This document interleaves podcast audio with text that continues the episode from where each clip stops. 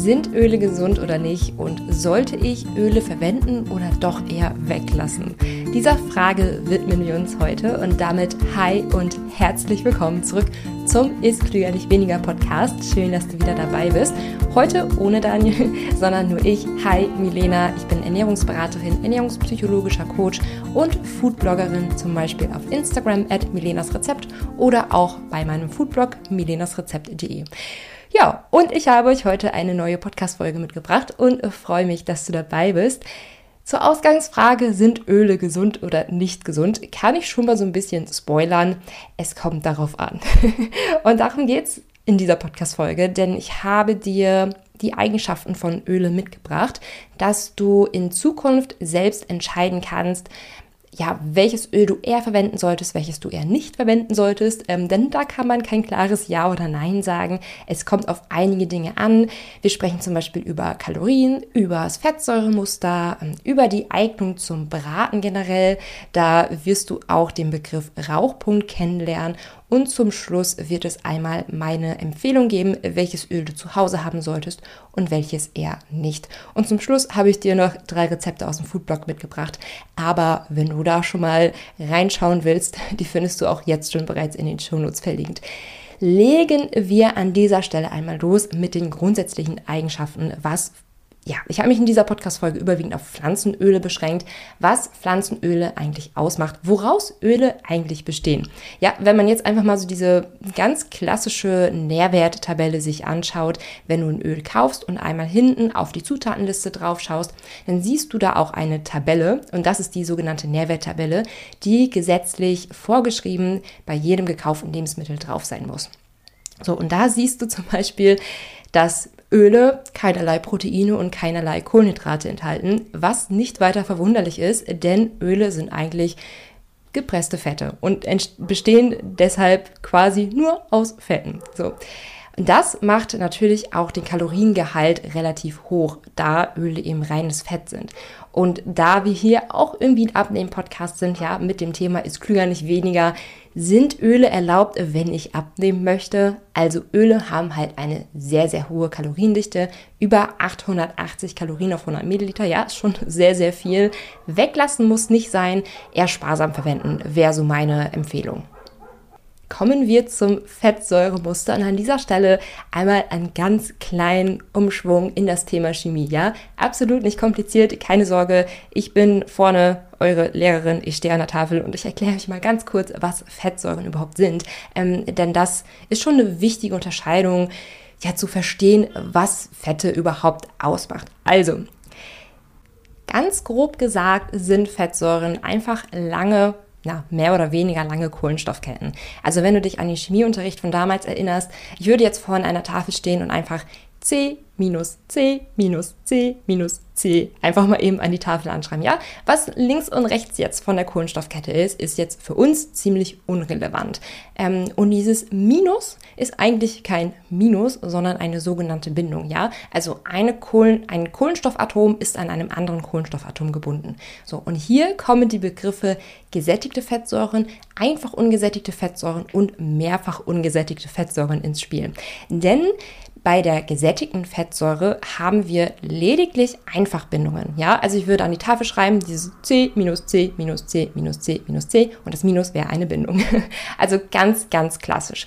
Dann haben wir noch die einfach ungesättigten Fettsäuren. So, und hier haben wir nicht mehr dieses C minus C minus C minus C, sondern wir haben eine einzige Doppelbindung dabei. Das heißt, es wäre nicht ein C minus C, sondern irgendwo würde C gleich C stehen. Und das Gleich ist auch wieder kein Gleich, sondern bezeichnet eine Doppelbindung. So, und ähm, die einfach ungesättigten Fettsäuren sind zum Beispiel viel in Olivenöl zu finden, Rapsöl oder auch Sesamöl. So, und das unterscheidet auch nochmal die mehrfach ungesättigten Fettsäuren, denn da haben wir in dieser langen Kohlenstoffkette haben wir mehrere Doppelbindungen drin.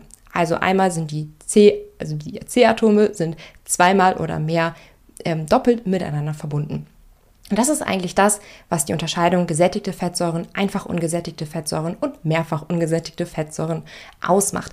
So, und alleine diese, dieses Fettsäuremuster ist schon entscheidend darin, ähm, wie wir was gesundheitlich brauchen und was auch zum Braten letztlich geeignet ist, wofür wir Öl ja häufiger brauchen. Und bei den mehrfach ungesättigten Fettsäuren, wo wir ja mehrere Doppelbindungen haben, ist auch die Lage dieser Doppelbindung entscheidend. Also ob, die, ähm, ob diese Doppelbindung oder die erste Doppelbindung ähm, an dritter Stelle steht oder an sechster Stelle steht oder an neunter Stelle steht, das bezeichnet Omega-3 oder Omega-6-Fettsäuren. So. Das heißt, Omega-3 und Omega-6-Fettsäuren, du hast die Begriffe mit Sicherheit schon mal gehört, sind beides mehrfach ungesättigte Fettsäuren und der Unterschied ist eben die Lage dieser Doppelbindung. So. Welche Öle sind eher Omega-3-haltiger und welche Öle sind eher Omega-6-haltiger. Denn was man ja heutzutage schon relativ gut herausgefunden hat, ist, dass eher Omega-3-Fettsäuren gut für unsere Gesundheit ist und wir stattdessen eher weniger Omega-6-Fettsäuren zu uns nehmen sollten. Ja, also in unserer typisch westlichen Ernährung sollten wir eher den Fokus darauf richten, mehr Omega-3-Fettsäuren zu uns zu nehmen. Und anscheinend ist auch das Verhältnis zwischen Omega-3 und Omega-6-Fettsäuren ähm, entscheidend für unsere Gesundheit. So, und hier haben wir zum Beispiel Olivenöl mit einem relativ guten Omega-3 zu 6-Verhältnis. Hier haben wir zum Beispiel ähm, Omega-6-Anteile von 11 und Omega-3-Anteile von 1. Ist also schon relativ gut. Ja, also wir, haben, wir nehmen eigentlich immer weniger Omega-3 auf, als wir Omega-6 aufnehmen. Das ist ganz normal. Ähm, Olivenöl hat übrigens auch einen recht hohen Anteil an einfach ungesättigten Fettsäuren, habe ich ja eben schon gesagt. Dann haben wir zum Beispiel Rapsöl mit einem relativ guten Verhältnis von Omega-3 zu Omega-6 von 2 zu 1, Sojaöl von 7 zu 1, Walnussöl von 6 zu 1 oder sogar Leinöl mit 1 zu 4. Ja, also Leinöl ist das einzige Öl, das mehr Omega-3-Fettsäuren als Omega-Fettsäuren enthält. Ja, das heißt, Leinöl können wir uns an dieser Stelle auch schon mal gut merken, denn Leinöl ist schon recht gesundheitsfördernd. Man kann also, wie gesagt, nicht einfach sagen, Öle sind per se schädlich oder per se gut. Es kommt wirklich darauf an, welche Fettsäuren sind drin und ähm, ja, zu allem anderen kommen wir gleich noch. Gut zu wissen ist übrigens auch, dass der Körper einige Fettsäuren selbst herstellen kann, aber ab einer bestimmten Kettenlänge keine Doppelbindungen mehr selbst einfügen kann. Ähm, wir erinnern uns an den Chemieunterricht von eben, ja, mit dem C minus C minus C und irgendwo ist plötzlich zwischen den Cs gleich. Ähm, das ist die Doppelbindung und da müssen wir also ab einer bestimmten, ähm, ja, bestimmte Fettsäuren müssen wir also mit unserer Nahrung zuführen, weil der Körper diese Fettsäuren eben nicht mehr selbst herstellen kann. So deshalb sind bestimmte einfach und mehrfach ungesättigte Fettsäuren sogar notwendig für unsere Gesundheit. Ja, wir müssen sie aufnehmen, weil der Körper sie einfach nicht selbst herstellen kann. So, gesättigte Fettsäuren können übrigens auch aus Kohlenhydraten gebildet werden. Ähm, von daher wäre es schon mal ja, relativ gut, wenn man sich schon gesund ernähren möchte, dass man da auch den Fokus auf eher einfach und mehrfach ungesättigten Fettsäuren legt, die übrigens mehr in pflanzlichen Fetten enthalten sind. Also deswegen schauen wir uns an dieser Stelle auch mehr die pflanzlichen Öle an, ähm, weil da einfach eben mehr einfach und mehrfach ähm, ungesättigte Fettsäuren mit drin sind. So, also der, das erstmal so ganz grob zur Unterteilung, ja, was ist überhaupt ein Fett? Welche Fettsäuremuster gibt es überhaupt ähm, und welche brauchen wir mehr für unsere Gesundheit und welche eher weniger. Jetzt ist gerade beim Thema Öl ja auch spannend, was eignet sich eher zum Braten und was auch eher nicht zum Braten. Ähm, und hier weiß man, dass eher die Öle geeignet sind, die einen hohen Anteil an einfach ungesättigten Fettsäuren haben. Also wir erinnern uns, die eine Doppelbindung, ja, nicht die mehreren Doppelbindungen, die eine Doppelbindung, ähm, wie zum Beispiel Rapsöl oder Olivenöl. Das heißt, sowas wie Walnussöl oder Leinöl würde an dieser Stelle schon rausfallen, weil der Anteil an mehrfach ungesättigten Fettsäuren viel zu hoch ist, ja, weil man weiß, dass die mehrfach ungesättigten Fettsäuren nicht hitzestabil sind. Und neben dem Fettsäuremuster ist auch der Rauchpunkt da ein entscheidender Faktor. Und das ist die Temperatur, ab der flüchtige Komponenten austreten können, ähm, wie zum Beispiel freie Fettsäuren. So, du erkennst das übrigens, ja, du musst keine Rauchpunkte auswendig lernen. Du siehst das wirklich schon beim Braten, wenn du etwas brätst und plötzlich bildet sich über der Pfanne Rauch dann hast du den Rauchpunkt überschritten. Also so einfach kann es manchmal einfach sein. Ähm, wenn du wirklich so eine sichtbare Rauchentwicklung über dem Öl hast, dann hast du auf jeden Fall den Rauchpunkt überschritten. Nichtsdestotrotz können wir natürlich an dieser Stelle gerne mal durchgehen, ähm, ja, bei welchem der, welchen Ölen der Rauchpunkt eher niedrig ist, wäre also nicht so gut zum Braten und bei welchen der Rauchpunkt eher höher ist. So, also ich habe selber vorher noch gar nicht so richtig gewusst, ähm, welche Temperatur jetzt gut ist zum Braten und welche er nicht, ähm, weil normalerweise packen wir nicht die Hand auf die Pfanne und schauen, ah, das sind jetzt 130 Grad. Also das wäre natürlich eher nicht so gut. Ähm, deswegen kann ich dir folgende Faustregeln an dieser Stelle mitgeben. Alles über 160 Grad ja, alles über 160 Grad Rauchpunkt von dem Öl ist gut geeignet, um bei mittleren Temperaturen zu braten. Also wenn du zum Beispiel ein bisschen Gemüse in die Pfanne gibst, ja, die Pfanne nicht komplett hochstellst, ich habe zum Beispiel bei mir die bei der Pfanne äh, beim Herd die Stufe 1 bis 9. Wenn ich es also eher so auf Stufe 6 lasse oder 7 lasse, Übrigens musst du meistens tatsächlich gar nicht ähm, auf 9 komplett hochschalten, nur um die Pfanne vielleicht ein bisschen schneller anzuwärmen, aber fürs ähm, dauerhafte Braten ist eher so 6 oder 7 geeignet. Und da wäre wirklich alles an Öl geeignet, was über 160 Grad seinen Rauchpunkt hat. So scharf anbraten, wie, keine Ahnung, bestimmte Fleischsorten, kenne ich mich ja nicht aus, weil ich kein Fleisch esse, aber so einige Fleischsorten sollen ja auch scharf angebraten werden. Und da wäre es gut, wenn das Öl einen Rauchpunkt über 200 Grad hat. So, wir merken uns also Faustregeln, alles über 160 Grad, mittlere Temperaturen wie zum Beispiel Gemüse, scharfes Anbraten eher über 200 Grad. Gut geeignet zum Beispiel für Gemüse ist raffiniertes Olivenöl. Ähm, nicht natives, kaltgepresstes Olivenöl. Ähm, beim raffinierten Olivenöl wurde der Rauchpunkt synthetisch einmal hochgesteckt, ja, indem einfach bestimmte Stoffe im Öl ähm, verarbeitet und ausgetauscht wurden. Das ist übrigens nichts Schlechtes, ja. Ähm, das hat hier wirklich den Vorteil, dass wir Olivenöl, zumindest die raffinierte Variante, für mäßig heiße Temperaturen gut nutzen können.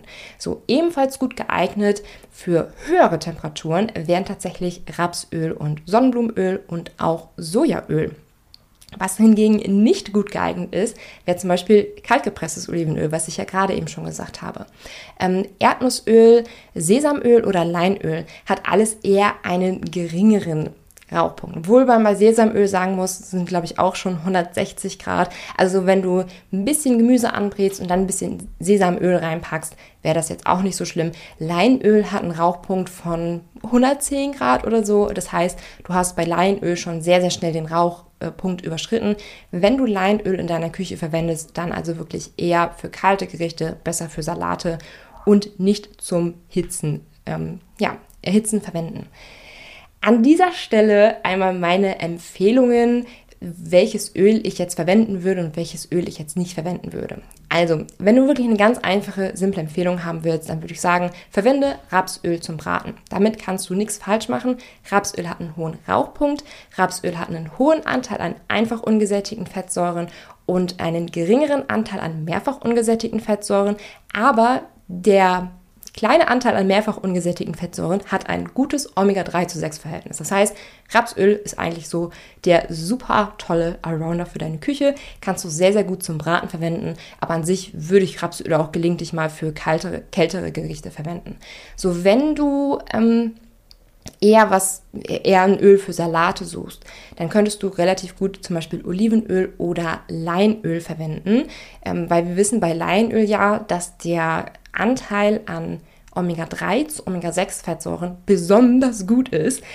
Allerdings gibt es ein kleines Aber bei Leinöl, weil Leinöl leider recht schnell ranzig wird. Ja, die hohe Menge an mehrfach ungesättigten Fettsäuren kann halt leider auch ein Nachteil sein, weil diese mit Sauerstoff reagieren können, also in der Fachsprache oxidieren können. Ähm, und du erkennst einen ähm, oxidiertes Öl, ein ranziges Öl, dadurch, dass es dann so leicht säuerlich bzw. muffig riecht. Und dann solltest du das Öl leider nicht mehr essen. Das heißt, wenn du Leinöl verwendest, dann solltest du es am besten im Kühlschrank lagern und auch äh, nicht die Person sein, die Jahre braucht, um ein Öl aufzubrauchen.